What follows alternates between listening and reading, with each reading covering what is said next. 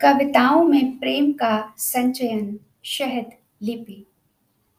जिसे लिखा है प्रेम शंकर शुक्ल जी ने। और उन्हीं का लिखा ये गद्य गीत आज मैं पढ़ने जा रही हूँ, जिसका शीर्षक है हमारी आदिवासी देह। सुंदरता का रियाज कम हो गया है, इसलिए कुरूपता फैल रही है चहु ओर। सुंदरता के स्वप्न से ही साधारण फूक बांसुरी में पैदा करता है असाधारण संगीत। और सितार के तार पर भी झनकृत होता है स्वराकाश। मूर्ख उपाधियाँ बांटने में मुब्तला हैं और छींचता जा रहा है ज्ञान का सौंदर्य। पानी की इच्छाएँ ही मछलियाँ बनाती हैं और घास की इच्छाएँ ही तितलियाँ।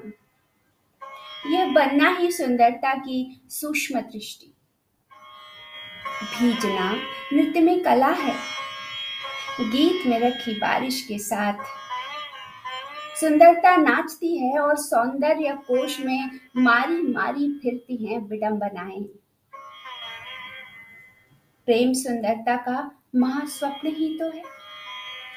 अपनी आँच से पक्का करता हुआ हमारी आत्मा के धागे और बुनता हुआ भी हमारी चाहत का अंजोर। कहते, बोलते, गुमान में हम सोचते हैं, हम ही न रची है भाषा। जबकि खूबसूरत मन भाषा ने रचा है हमें।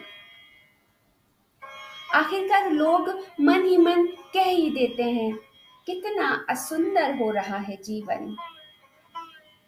और इससे बड़ा धरती पर नहीं है कोई और अफसोस।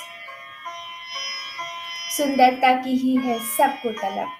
तभी तो प्रेम में हमारी आदिवासी देह की तर्ज पर ही जंगल में नदी बहती है। धन्यवाद।